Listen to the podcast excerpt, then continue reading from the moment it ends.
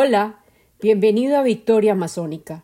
Este es el episodio número 13 de nuestra quinta temporada y se titula Perdidos en los misterios de las aguas azules. Recientemente llegamos a los 3.000 episodios escuchados. Muchas gracias y que sean muchos más.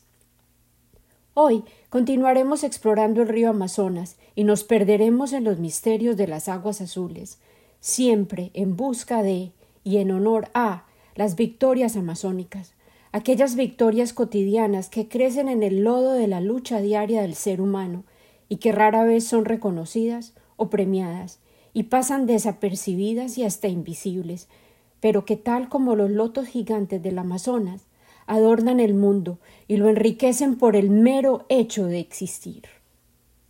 Hola, querido amigo, yo soy Lina Cuartas. Me regalé una semana de descanso y autocuidado y con el propósito de recargar el asombro y mi sed por la vida, me dirigí hacia la ciudad mágica de Oaxaca, en México, con la idea de recorrer muchos de sus pueblos aledaños.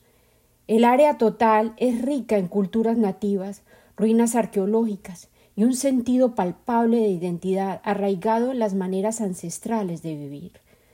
Los descendientes de los habitantes originales de esta tierra poseen conocimientos detallados acerca de sus medios ambientes naturales y una creatividad inusitada, expresada en sus alimentos, el arte que producen, la arquitectura, y se manifiesta por doquier, incluso en los atuendos que lucen seductoramente, con orgullo e intencionalidad. Muchos de los residentes, bien sea que estén tan solo de paso o se hayan mudado para convertirse en habitantes de esta región, parecen absorber el poder de la historia que los rodea y la reflejan para quien decide viajar desde lejos para deleitarse con la autenticidad manifiesta. Las muchas aventuras que viví en Oaxaca definitivamente le añadieron sabor a la manera en que interpreté el episodio de esta semana. En esta ocasión exploraremos los dominios de las aguas azules del río Amazonas, de nuevo, a través de los ojos de Lauren McIntyre, en sus textos y en sus imágenes. Sin embargo, estos recuerdos e impresiones fueron publicados en 1991, antes de que el Singú perdiera mucha de su potencia y majestuosidad debido a la construcción de la represa Belo Monte en el año 2016. La represa cortó el flujo del gran giro del Singú, aquel en el cual obtenía el río gran volumen y poder. El proyecto hidroeléctrico fue un fracaso y no logró cumplir sus objetivos en cuanto a generación eléctrica proyectada. Trágicamente, cambió el rostro de la región y por eso precisamente es que elegí este título Perdidos en los misterios del agua azul. Las comunidades del Singú para siempre parecen perdidas. Al concebir la narrativa me preguntaba cuánto del poder y el valor real del Singú y las tierras de las aguas azules se han perdido ya, definitivamente. Sin embargo, y precisamente en honor a la naturaleza magnífica y resiliente de la Amazonía salvaje, permitamos que nuestra imaginación se desboque y corra libre e indómita de la mano de los ojos y las palabras de Lauren McIntyre. Él llamó a este tramo de las aguas el santuario del Zingu. De los siete tributarios principales que penetran el río Amazonas desde el sur, el más misterioso es el poderoso rey de aguas azules, el Singú. La mayoría de las tierras del Singú y su parte alta permanecieron como tierra incógnita hasta mediados de este siglo, y sus habitantes permanecieron desconocidos. Incluso el sonido del nombre, el Singú, evoca visiones de lugares escondidos, susurra la imaginación de Loren, tal como Zanadu o Zipangu. Desde tierras altas y ancestrales en el medio del Brasil continental, más o menos en el centro de una línea imaginaria de 1800 millas que conecta a Río de Janeiro con Manaus, las aguas del Xingu se dirigen hacia el norte, dibujando patrones que semejan ramas de un árbol sobre las sabanas donde los emus galopan imitando a las avestruces. Yo tengo la fortuna de vivir cerca al rancho de unos amigos donde viven, felices, muchos emus, los cuales hacen un sonido misterioso que se asemeja a los tambores africanos y sus ritmos de percusión. Compartiré un video en el que capturé sus voces enigmáticas. Los emus parecen ser erráticos en cuanto a sus afectos. En un momento dado pueden parecer fascinados por los bípedos que los visitan y los alimentan, y de repente están atacándote con sus picos, buscando tus ojos, exasperados y violentos. A menudo se atacan unos a otros y son muy territoriales, exigen precaución, pero son fuertes, intrigantes y ponen unos grandes huevos verde esmeralda que semejan cápsulas de pequeños dragones. Hablando de dragones, regresemos a las oscuras aguas azules del Amazonas.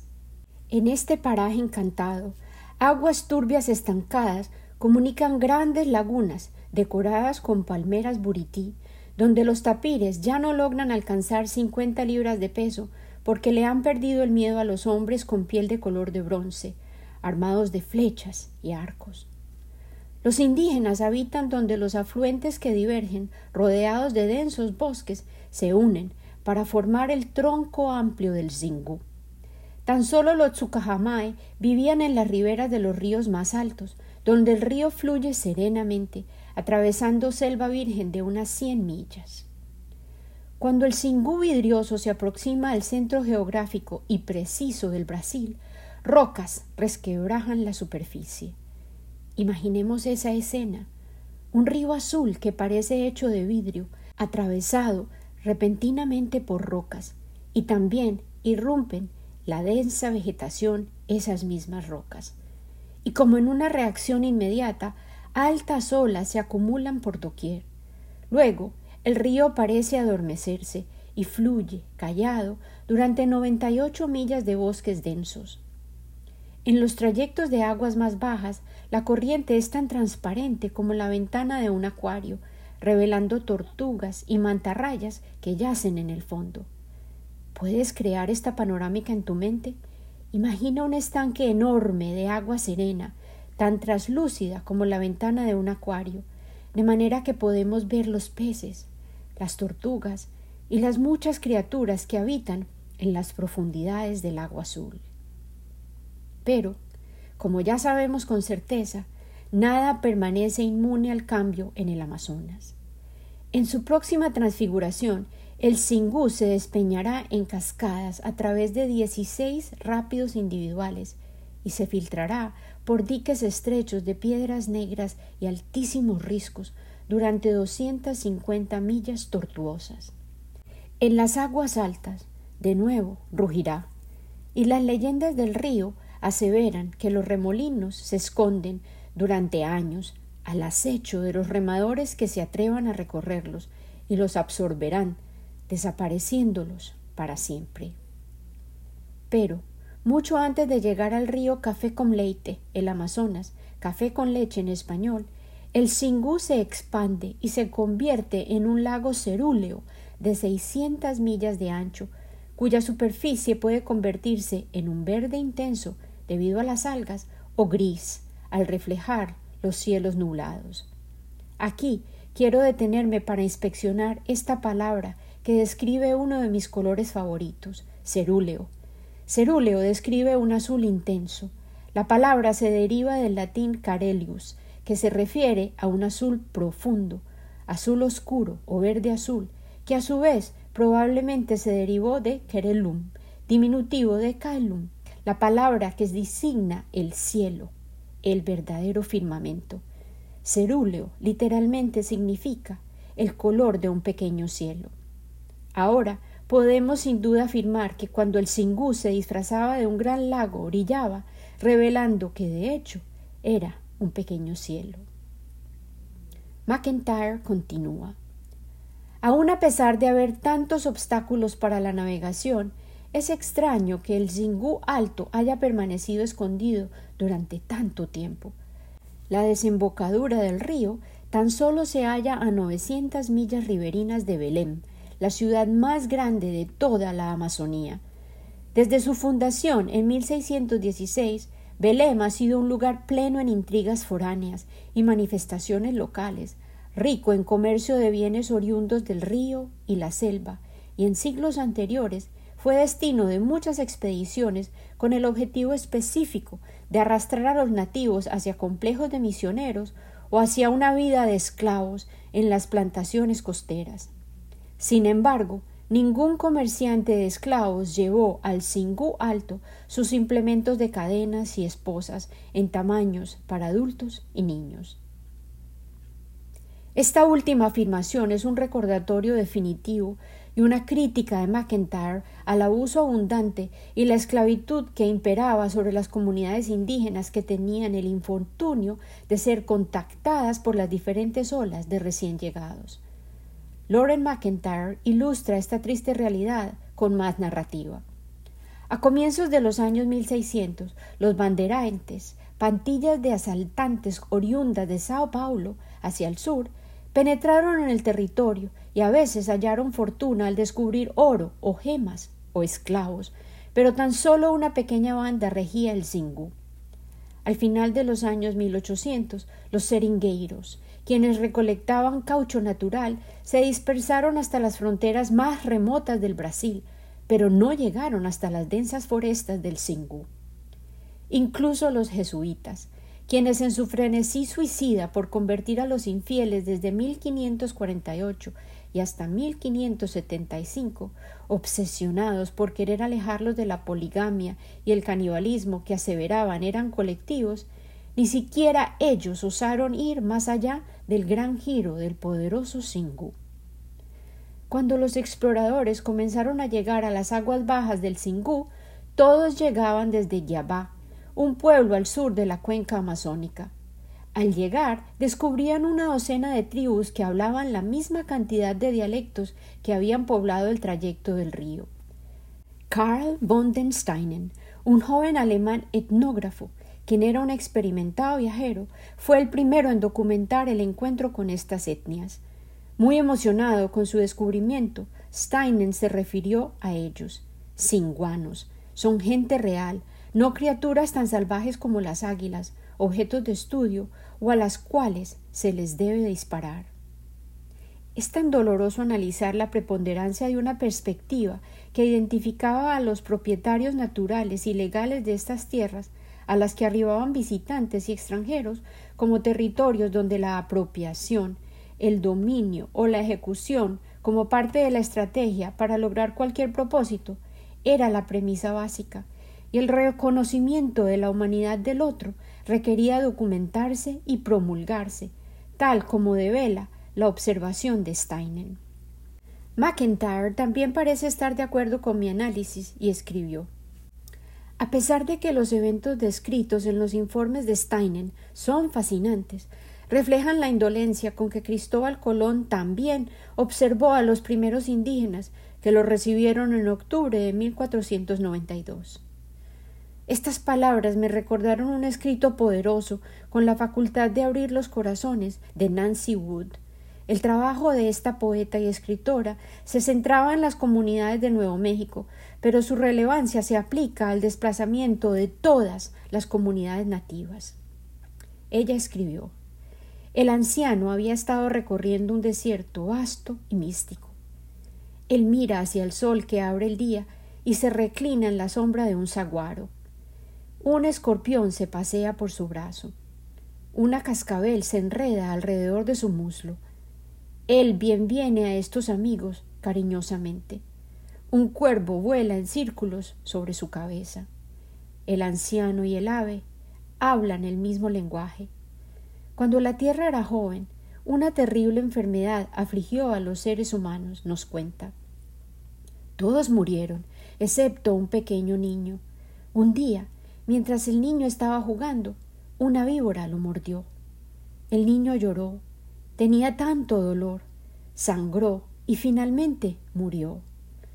Sus lágrimas se convirtieron en nuestros lagos, su sangre se convirtió en nuestras montañas, sus huesos se transformaron en altísimos árboles, su espíritu se convirtió en muchas flores. Así fue como la tierra se formó Pasó largo tiempo. Un día, en una isla tropical, muy lejos de aquí, llegaron tres naves. La gente nadó a su encuentro. el almirante descendió a la playa y miró todo a su alrededor.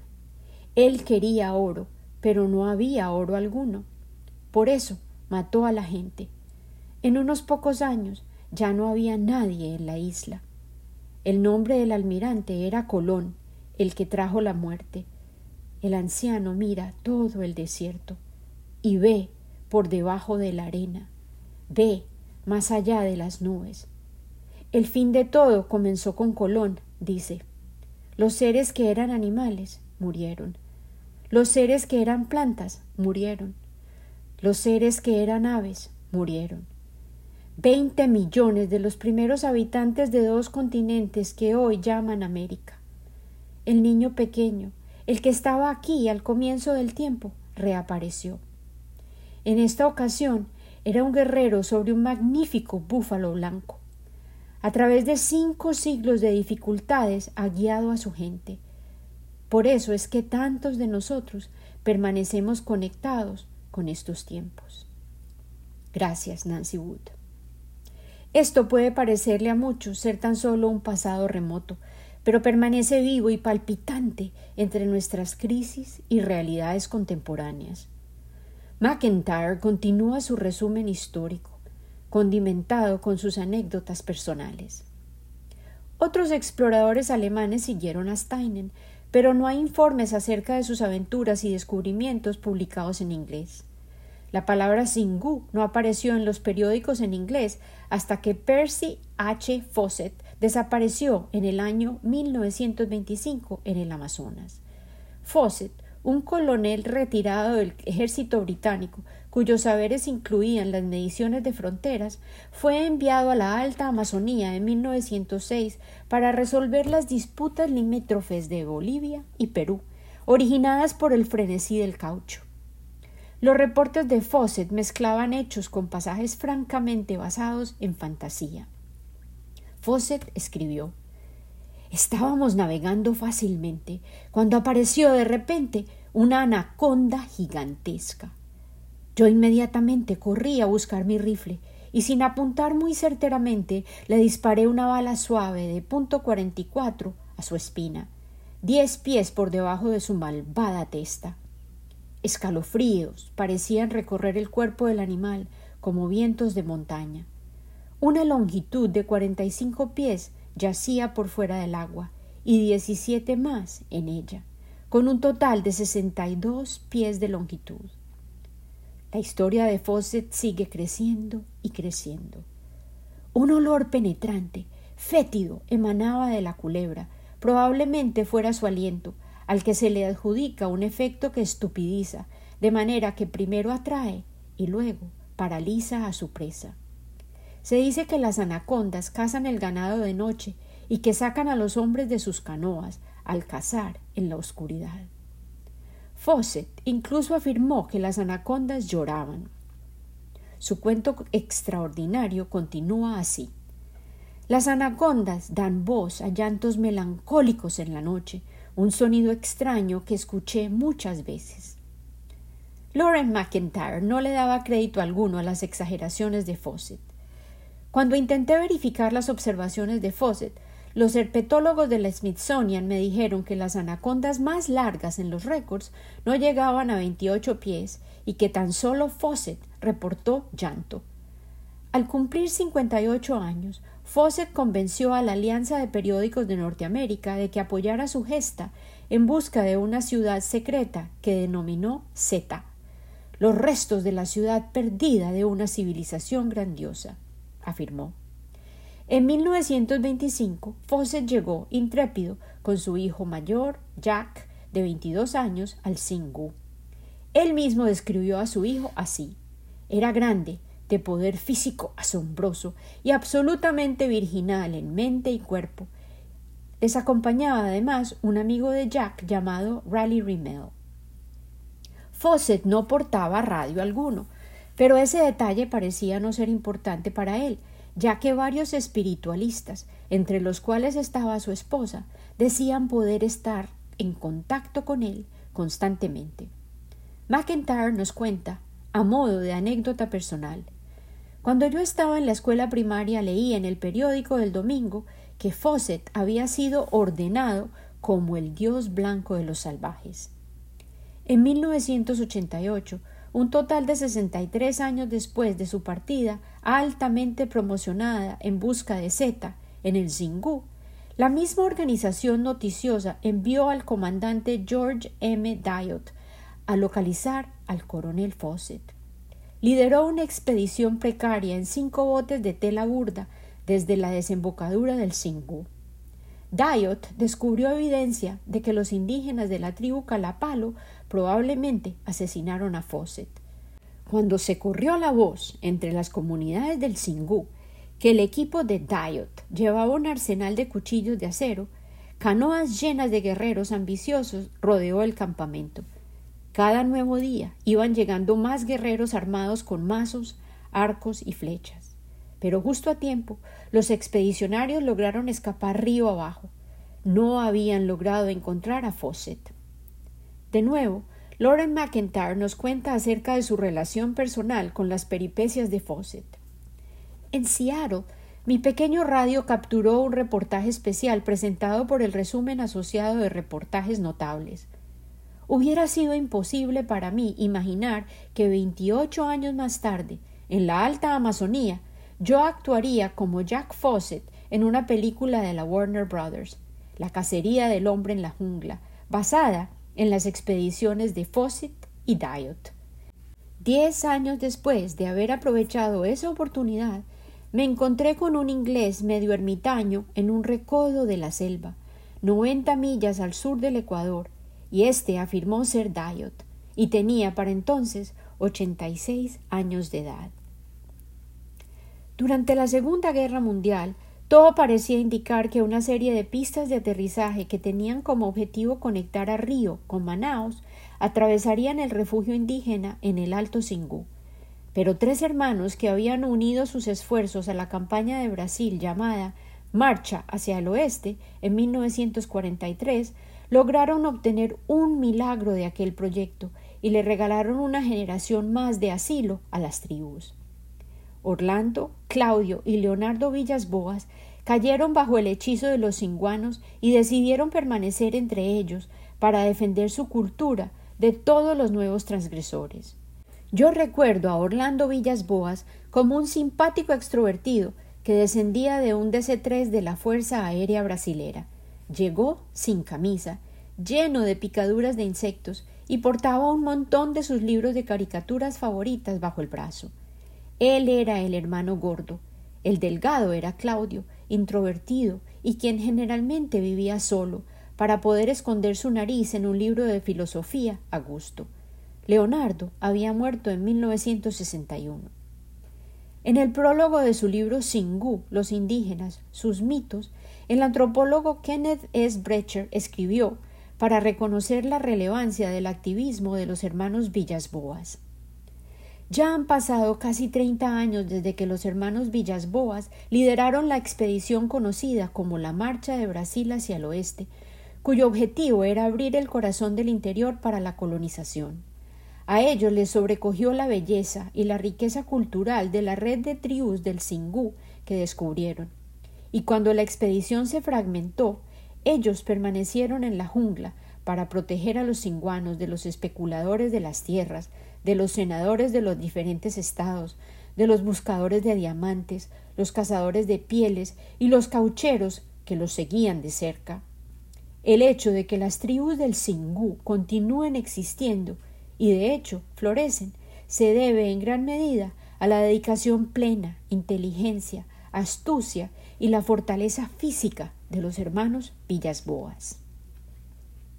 Los hermanos Villasboas eran discípulos de Cándido Mariano da Silva Rondón, un huérfano oriundo de la frontera que alcanzó la fama como explorador extraordinario, un campeón leal de la causa indígena y el oficial de más alto rango en la historia del ejército brasilero.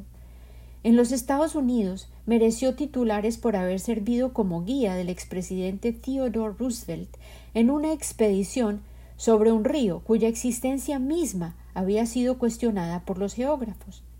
El río da Dúvida, el río de la duda, ahora aparece como el río Roosevelt en los mapas. Rondón fue el pionero que instaló una línea de telégrafos a través del territorio virgen de los Xingu. Los nativos lo llamaban la lengua de Mariano. En su honor, este trayecto de la Amazonía se llama hoy Rondonia y es un estado brasilero. Su credo personal en cuanto al contacto con los aborígenes del bosque se convirtió en la consigna de la Agencia Federal para el Indígena, la que él mismo ayudó a fundar. Mourir se fue preci, matar nunca, morir si fuera necesario, matar nunca. Intrigada por Rondón, encontré un libro extraordinario, publicado muy recientemente, que detalla el legado de Rondón a menudo se le ha escrito como el Gandhi de Brasil. El libro se titula Hacia la Amazonía, la vida de Cándido Rondón, explorador, científico, estadista y conservacionista. El autor es Larry Rotter. Sin duda, dedicaré varios episodios futuros a la historia casi mítica de la vida de Cándido Rondón. McIntyre también era un admirador de Rondón y él mismo añade Funai la entidad que fue la sucesora de la Agencia de Protección Indígena que fundó Rondón fue la que administró el proyecto de los hermanos Villas Boas. La Fuerza Aérea Brasilera colaboró. Los periódicos de las grandes ciudades eran partidarias de los Villas Boas e incluso los nominaron para el Premio Nobel de la Paz. Pero definitivamente los medios informativos de los pueblos de frontera, que eran los que se exponían a las flechas de los indígenas, no lo eran tanto convencidos de que los indígenas integrados, aun si sobrevivían el contacto con la enfermedad, el alcohol y el abuso que los desnaturalizaba, ya no eran indígenas, sino ciudadanos inferiores del Brasil, los hermanos persuadieron al gobierno y lograron la creación del Parque Nacional del Xingu en 1961. Ellos trabajaron sin cesar para atraer al parque tribus guerreras que los cinguanos mismos han identificado como demasiado salvajes y peligrosas para considerarlas humanas. Estas son las palabras de Orlando mismo. Él y Claudio reconocían que merecerse la amistad de los indígenas y persuadirlos de dejar de pelearse entre ellos y en contra de todo el que transgredía sus fronteras tan solo los hacía más vulnerables a que sus tierras fueran invadidas para la construcción de carreteras y pioneros de todas las clases, pero la alternativa era la extinción violenta de las tribus más extremas y toda su cultura, además de todos sus conocimientos de la naturaleza que ellos habían adquirido durante incontables generaciones de vida en la selva. Durante treinta y cinco años, y hasta que al fin se dieron por vencidos debido a la avanzada edad y repetidos contagios de malaria, los hermanos Villasboas triunfaron, con el apoyo de Funai y negaron el acceso a los especuladores de la tierra, a los cazadores de pieles de animales, a los mineros, a los caucheros, los periodistas, los vagos, los senadores de muchos estados, los turistas, los colonos, misioneros e incluso a la mayoría de los antropólogos. Mantuvieron fuera de su zoológico humano, como lo denominaban los cínicos, a casi todo aquel que pudiese llegar al parque y transportar licor, armas de fuego, actitudes ofensivas, comportamientos poco éticos y enfermedades mortales, tales como las paperas e incluso la gripe común.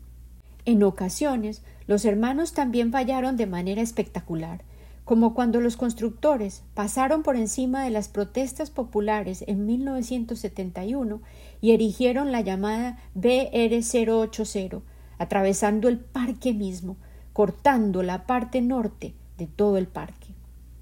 El fragmento amputado, destinado para la venta a rancheros del ganado, contenía el único caserío existente de los Tsukuhamai, una tribu de la moribunda nación de los Kayapó. Una facción de los Tsukuhamai quería enfrentarse a los constructores de la autopista. Los otros, liderados por Rauni, quien dominaba el portugués, preferían la propuesta de Funai, de moverse río arriba, integrados de nuevo en el parque. Rauni razonaba que allí no les molestarían los foráneos y que podrían remar río abajo cuando quisieran para obtener los añorados objetos que poseía la civilización, tales como machetes, cachuchas y tal vez en el futuro incluso motores fuera de borda. Fue la clásica lucha entre oponerse o unirse, el dilema que ha enfrentado los nativos de toda América desde la primera invasión hace cinco siglos. Aquí. Me es imposible dejar de anotar mi asombro frente al uso de la palabra foráneo o extranjero cuando se refiere a los transgresores McIntyre, a los invasores, y el hecho de que hoy en día los descendientes de esas mismas comunidades indígenas a nivel global están luchando por llegar a los países cuyas economías son más estables y se les denomina refugiados, aquellos que son extranjeros, inmigrantes, invasores, en inglés alien, palabra que proviene del latín alienus, que significa perteneciente a otro, o de alius, el otro. Yo creo firmemente que ningún ser humano merece ser llamado un extranjero, un ser de otro mundo, por otro humano igual a él.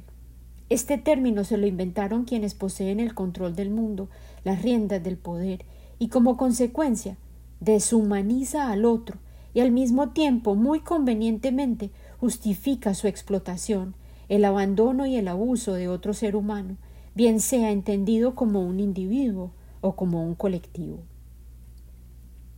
McIntyre continúa, salteando sus observaciones y sus poderes analíticos en su texto, los que continúan siendo aplicables y relevantes a nuestras crisis contemporáneas en la mitad del año 2023. A menudo, los indígenas batallaban en contra de sus invasores, a veces optaban por aliarse con quienes invadían para aniquilar a las tribus enemigas, tal como hicieron en Perú y México. En ambos casos, los indígenas perdieron y aún continúan perdiendo. Tan solo hay que leer sobre los informes periodísticos acerca de los derechos a la tierra y al agua en el norte, sur y centro de América, e incluso en Asia y en África.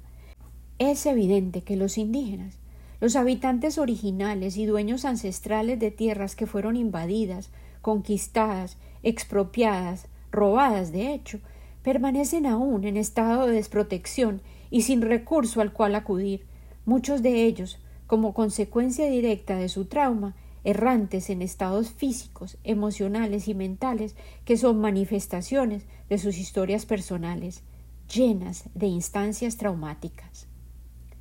Lauren McIntyre ilustra su comentario con el caso particular de los Sukuhamai. Rauni, su líder, le explicó en 1971 en su primera visita al Xingu, autorizada por el presidente de la FUNAI. Peleamos entre nosotros y mi lado ganó. Él habla de Rauni. Era un poco difícil de entender debido al disco de madera de tres pulgadas que extendía su labio inferior. Siete Tsukahamais murieron en la lucha. No fueron muchos. Tan solo sobrevivían en ese entonces dos docenas de machos adultos en la tribu. Loren nos cuenta. Yo viajé con Rauni veinte millas río arriba para observar cómo sus guerreros construían el nuevo caserío en la selva virgen, con el tradicional método de quema y rasado. Los niños y las mujeres vivieron en refugios temporales durante semanas, mientras los hombres cortaban unos cuatro o cinco acres de árboles con hachas proporcionadas por la FUNAI. Eventualmente, los invasores no respetarían los letreros de prohibido seguir y avanzaron hasta que invadieron las tierras de los Tsukuhamai. Y a continuación, los miembros de la comunidad de Rauni respondieron asesinando a once colonos. Hace 530 años, en 1493, Colón había exhibido a varios nativos de las islas que había capturado, a quienes llamó indios en la corte española. El rey se maravilló de la simplicidad de esos seres. Otros navegantes hallaron personas desnudas, tan inocentes como Adán, dijeron, que caminaban sobre las playas brasileras. Poco después, muchos escritores estaban fantaseando sobre esos salvajes nobles que vivían en armonía con la naturaleza, un concepto idílico que aún persiste en el pensamiento occidental. En Brasil, la admiración de los colonos por los indígenas y sus modos de vivir enigmáticos generalmente disminuía en proporción directa con su proximidad. Los nuevos colonos temían a sus vecinos nativos, y los hombres que vivían en estas zonas de frontera preferían disparar antes de correr el riesgo de ser atacados, una ley por la que vivían los comerciantes del caucho quienes a menudo trabajaban solos en el bosque denso. Con la invasión europea, los habitantes nativos de las Américas murieron tan rápidamente debido a las enfermedades, la esclavitud y el abuso, que muy pronto se convirtieron en minoría, y luego los esclavos africanos fueron traídos a reemplazarlos. En el año 1500, la población pura nativa de la Amazonía era de por lo menos 2.5 millones. Para el año 2000 podría ser inferior a los 100.000, con muy pocos aborígenes completamente aislados. Hoy en día, en nuestra realidad post-COVID, los nativos son aún menos y continúan enfrascados en la lucha por sus derechos, tal como mencioné en el episodio anterior. De hecho, en este mismo instante, en Brasil, los pueblos indígenas se hallan en la situación más amenazada de su historia. Sus tierras y los derechos a proteger sus maneras culturalmente específicas de vivir penden de un hilo que podría reventarse si pasa una reforma legal denominada PL 2903, la que revocaría los derechos constitucionales de las comunidades indígenas a sus tierras. Lyric Aquino, para la publicación The Grist, intentó analizar la ley compleja y sus características y por qué son particularmente peligrosas. Popular Science republicó este artículo esta semana, ya que la tensa situación permanece sin resolución. La legislación fue apoyada de manera sorprendente por la Cámara Menor, la que está totalmente dominada por los conservadores y ahora está en el Senado, aguardando su aprobación. Pero la ley ha tenido un progreso lento.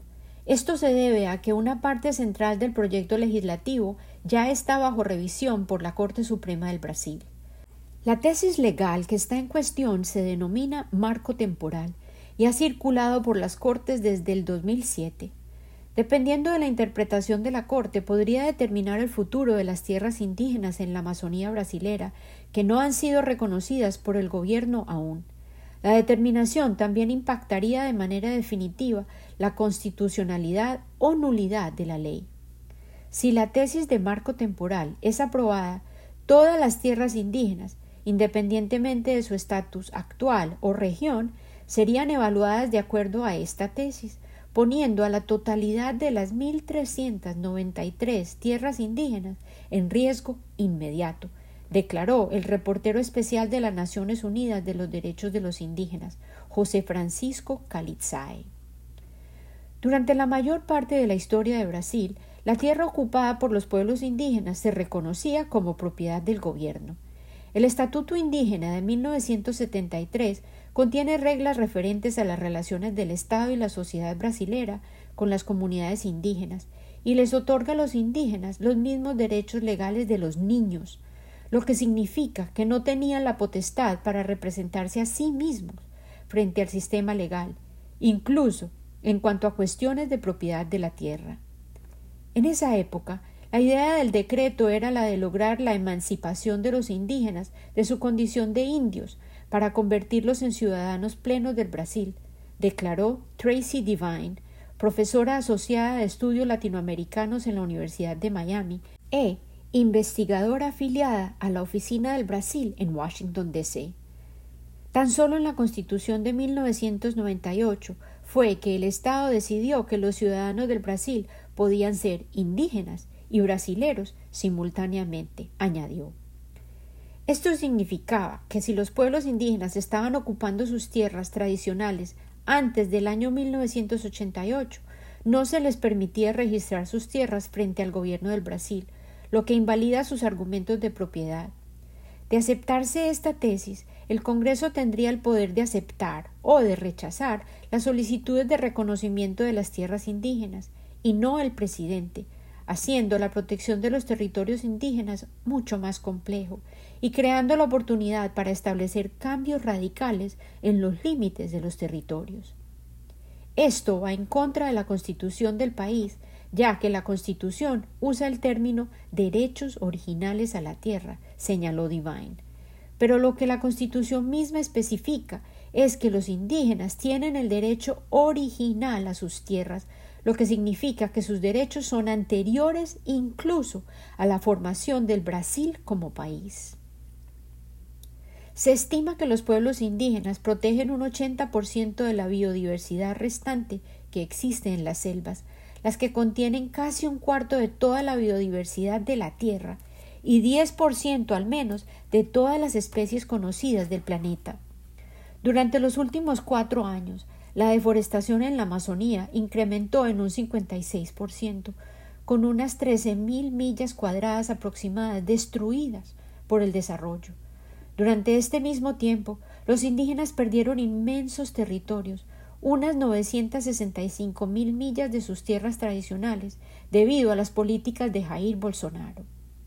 Desde que los legisladores de la Cámara pasaron la controversial legislación, ha habido manifestaciones de protesta en Brasilia, capital del país, y los grupos indígenas han bloqueado las calles de Sao Paulo, la ciudad más grande de Brasil, quemando llantas y utilizando sus flechas y arcos en contra de la policía, que respondió con gas lacrimógeno. Todas las preguntas que genera esta situación particular permanecen aún sin respuesta. McIntyre comprueba una y otra vez con su narrativa ser un visionario y persiste en resaltar la tragedia del desplazamiento nativo en la Amazonía. Los indígenas han tenido sus campeones, pero cinco siglos de protestas de sacerdotes, reyes y poetas no han disminuido el ritmo de las invasiones de las tierras nativas. Los americanos nativos se desplazaban por los 16 millones de millas cuadradas de las Américas e incluso construyeron ciudades magníficas. Hoy en día 900 millones de personas ocupan sus tierras y los habitantes originales están desapareciendo. Orlando Villas Boas sentía que el problema del indígena era imposible de resolver. Los indianistas se dividen en tres modos de pensar, decía que las tribus se mantengan en su foresta, que los incorporemos a la vida convencional occidental o que ellos se sienten con los expertos y negocien un trato con el usurpador. Y no esperen, obviamente, que las discusiones se sostengan en sus lenguajes originales o en sus tierras, o que se adhieran a sus costumbres de vida incomprensibles. Para mí, incluso las voces más sinceras que están a favor de los indígenas son condescendientes. Los interlocutores simplemente son incapaces de evitar esa convicción de que al fin y al cabo, sin duda, su propia cultura se impondrá. Estas son palabras textuales de Orlando Villas Boas. Lauren McIntyre expresa en este punto un sentimiento que yo también albergué a menudo y que aún me conmueve. Él dice En una ocasión le dije a Orlando que yo deseaba frecuentemente poder ver el mundo como lo ve un indígena. Ay, Loren, es imposible meterse dentro de sus cabezas, me respondió, pero sin duda lo puedes intentar y me encomendó a un líder guaurá que iba de regreso a su tribu. Imagina ahora que tú también tienes la oportunidad de compartir la vida diaria de un guaurá y tal vez puedas comenzar a comprender el misterio que se esconde en el ritmo de las vidas que solían desenvolverse paralelas a las aguas azules de los tributarios del Amazonas. Escucha, escucha, escucha y crea una visión en tu mente. Caminamos nueve horas a través de las selvas menos densas y los pantanos que nos llegaban hasta las caderas. El jefe Malá salió a mi encuentro y guindé mi hamaca al lado de otras doce que ya colgaban en su maloca, que era una casa elíptica de noventa pies de altura, cubierta de paja tejida que llegaba hasta el piso y tenía unos ciento veinticinco pies de largo. La parte interior de la maloca era muy oscura y no había habitaciones. El espacio alojaba el total de la tribu, unos cien guaurás y sus mascotas. Había monos, loros, patos, halcones, capibaras y perros. Para la cena comimos beiyú, masas planas horneadas de masa de yuca. Cada torta de yuca estaba doblada y tenía un relleno de pasta de pescado adobada con pimientos picantes y pequeños huesos. En las mañanas los hombres tomaban agua y se obligaban a escupir para limpiar sus estómagos. Las mujeres rayaban la yuca brava para poder confeccionar más casabe, las tortas de masa de yuca. Los niños me pedían regalos. Por las riberas del río Batobi, los hombres dejaban talismanes de barro en el fondo de la corriente para atraer pescados y cazábamos mantarrayas con arcos y flechas. Una tarde, los hombres se reunieron en su choza de reuniones, la casa larga y angosta en el centro del caserío. Dentro del oscuro espacio, tres hombres cuyos cuerpos estaban decorados con pintura bailaban, pisando el piso con vigor. Estaban tocando notas bajas en flautas gigantes que las mujeres tenían prohibido ver. Los guerreros se pintaron unos a otros con pasta de achote y se prepararon para intercambiar presentes, bailar y luchar con los visitantes de la tribu Yahualapiti invitados. Después de los eventos, los hombres y las mujeres se quitaron sus decoraciones de brazos y piernas y corrieron a bañarse en el río. Cuando yo acabé de nadar, me sentí incómoda al vestirme, rodeado de gente que no lucía vestidura alguna. Cuando los cigarros de tabaco verde se extinguieron al anochecer, todos nos dirigimos a nuestros lugares en la maluca. Los niños alimentaron el fuego toda la noche, lo que cortaba el frío de la oscuridad amazónica. A pesar de mi sincero intento de pensar como un indígena, me hallé deseando una bebida fría, llena de hielo, mi viejo libro sobre la exploración de Fawcett y un casete del concierto de Aranjuez de Joaquín Rodrigo y tal vez un repelente para poderme proteger de las moscas borrachudas. Pero ningún bien material podría compararse con el privilegio de vivir en la selva, antes de que las motosierras anunciaran el desastre que se avecinaba, entre aquellos que habían vivido secretamente durante siglos en el santuario del Singú. El santuario del Singú ya no existe como lo vivió y experimentó McIntyre, y la situación se deterioró dramáticamente después de la construcción de la infame y absurda represa de Belomonte.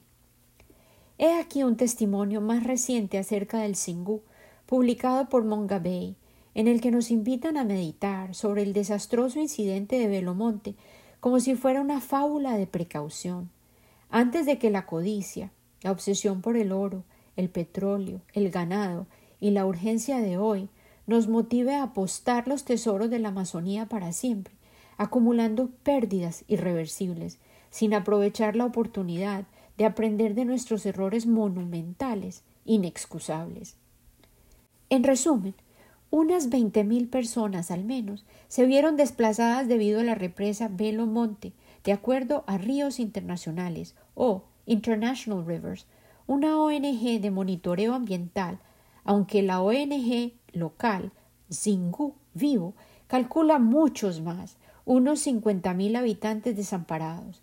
Eventualmente, el proyecto logró domar al imponente Zingu, uno de los principales tributarios del Amazonas y fuente de la vida de miles de las comunidades indígenas de la región.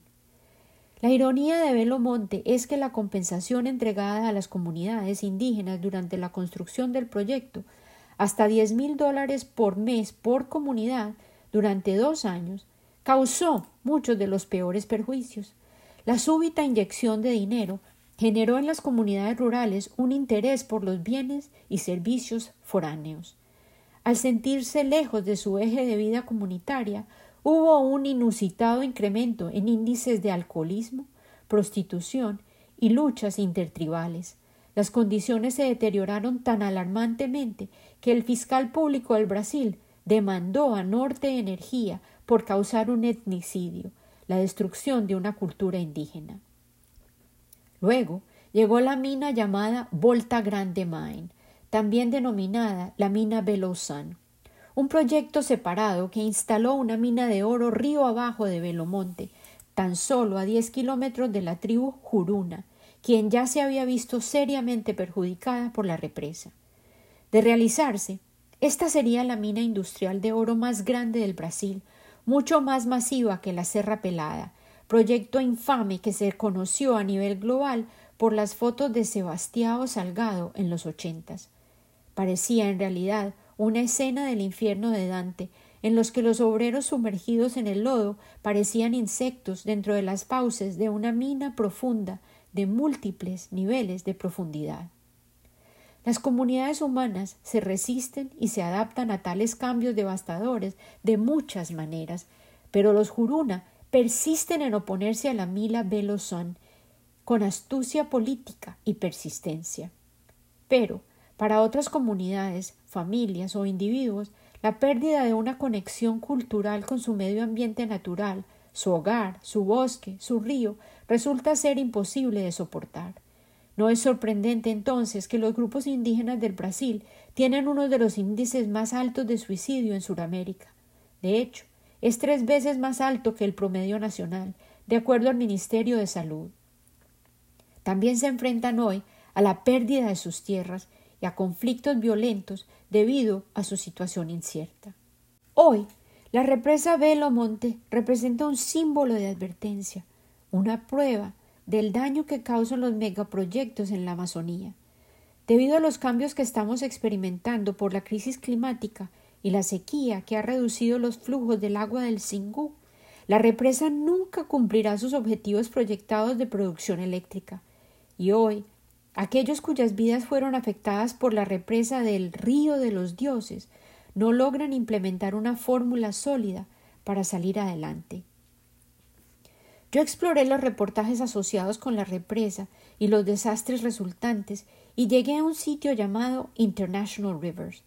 Ellos, aliados con Friends of the Earth US y River Without Boundaries, copublicaron un nuevo reportaje llamado Protección de la biodiversidad de los proyectos de financiación perjudiciales, los ríos que fluyen libremente en el Día del Agua en este año, y ahí detallan por qué es importante que los bancos y las entidades financieras prohíban la financiación directa e indirecta de toda actividad perjudicial que impacte o altere el flujo natural de los ríos.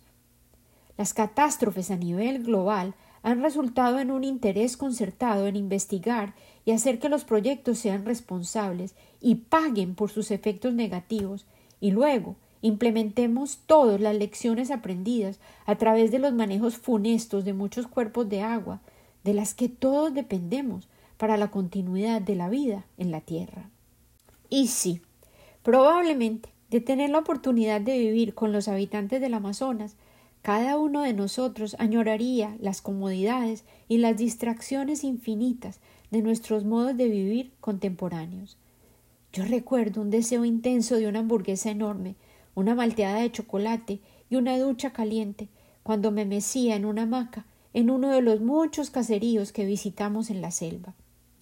Pero sin embargo, cada cultura humana posee unos saberes particulares, un íntimo conocimiento de su medio ambiente, sus mitos, sus lenguajes y sus normas, cosmovisión y tradiciones que la distingue de cualquier otro colectivo. Y el derecho a su tierra, a defender y perpetuar sus tesoros ancestrales, de poder fortalecerlos y evolucionarlos de manera natural, es crucial. En Oaxaca observé la manera en que una identidad orgullosa y valorada, una historia estudiada y vivida, puede convertirse en la estructura sólida sobre la cual la incursión de un pueblo en los modos diversos y multicolores del mundo pueden ofrecer modos distintos de florecer y pueden a su vez ser apreciados y disfrutados por la audiencia global. Fue imposible no analizar la diferencia con la manera trágica en que las comunidades de la Amazonía están amenazadas por los dedos largos y pegajosos de los intereses comerciales internacionales, la codicia, las racionalizaciones del mercado de valores asignados y los poderes políticos, la falta de apreciación de su propio gobierno y a menudo incluso de sus propios compatriotas. Hoy, los riesgos se ven multiplicados por la amenaza de decisiones legales que podrían afectar su larga lucha por el derecho a sus tierras para poder vivir a su modo en paz. La pérdida parece ser una realidad tan alta como el cielo. Sin embargo, yo persisto en aferrarme a la esperanza de que nuestras crisis actuales y desastres climáticos les revelen a los ojos ciegos y a los oídos sordos la verdad innegable de que nuestro planeta en pleno está en peligro. Quemamos, derribamos, dividimos, represamos, excavamos, explotamos, volamos y definitivamente podemos perder nuestras propias posibilidades de vivir en un planeta habitable. Todo lo que ocurre en los sistemas vivientes de la Tierra está interconectado. No perdemos tan solo un brazo si la selva esmeralda desaparece. Estamos acelerando una acumulación de crisis que se manifestarán como ciudades inundadas, cielos ennegrecidos por el humo, reservas de agua resecas y campos yertos, calor insoportable al cuerpo humano, culturas extintas y la pérdida de individuos irreemplazables, amados. La pérdida de la naturaleza no es ajena. La pérdida de la naturaleza es nuestra, una pérdida amazónica monumental. En el siguiente episodio llegaremos a explorar las aguas marrón, el último tramo del río Amazonas que corre hacia su encuentro con las aguas saladas del Océano Atlántico. Luego, escucharemos la conclusión de McIntyre en una pregunta persistente. Amazonía, un baúl lleno de tesoros o una caja de Pandora. Hoy, como siempre, me despido con amor y una certeza de que todavía podemos ser hallados. Tenemos el poder, las tecnologías y el conocimiento para despertarnos los unos a los otros. Podemos colaborar de modo que podamos descifrar cómo e incluso por qué podemos sentirnos motivados a contribuir al logro de una victoria amazónica global. Con amor, siempre, Lina.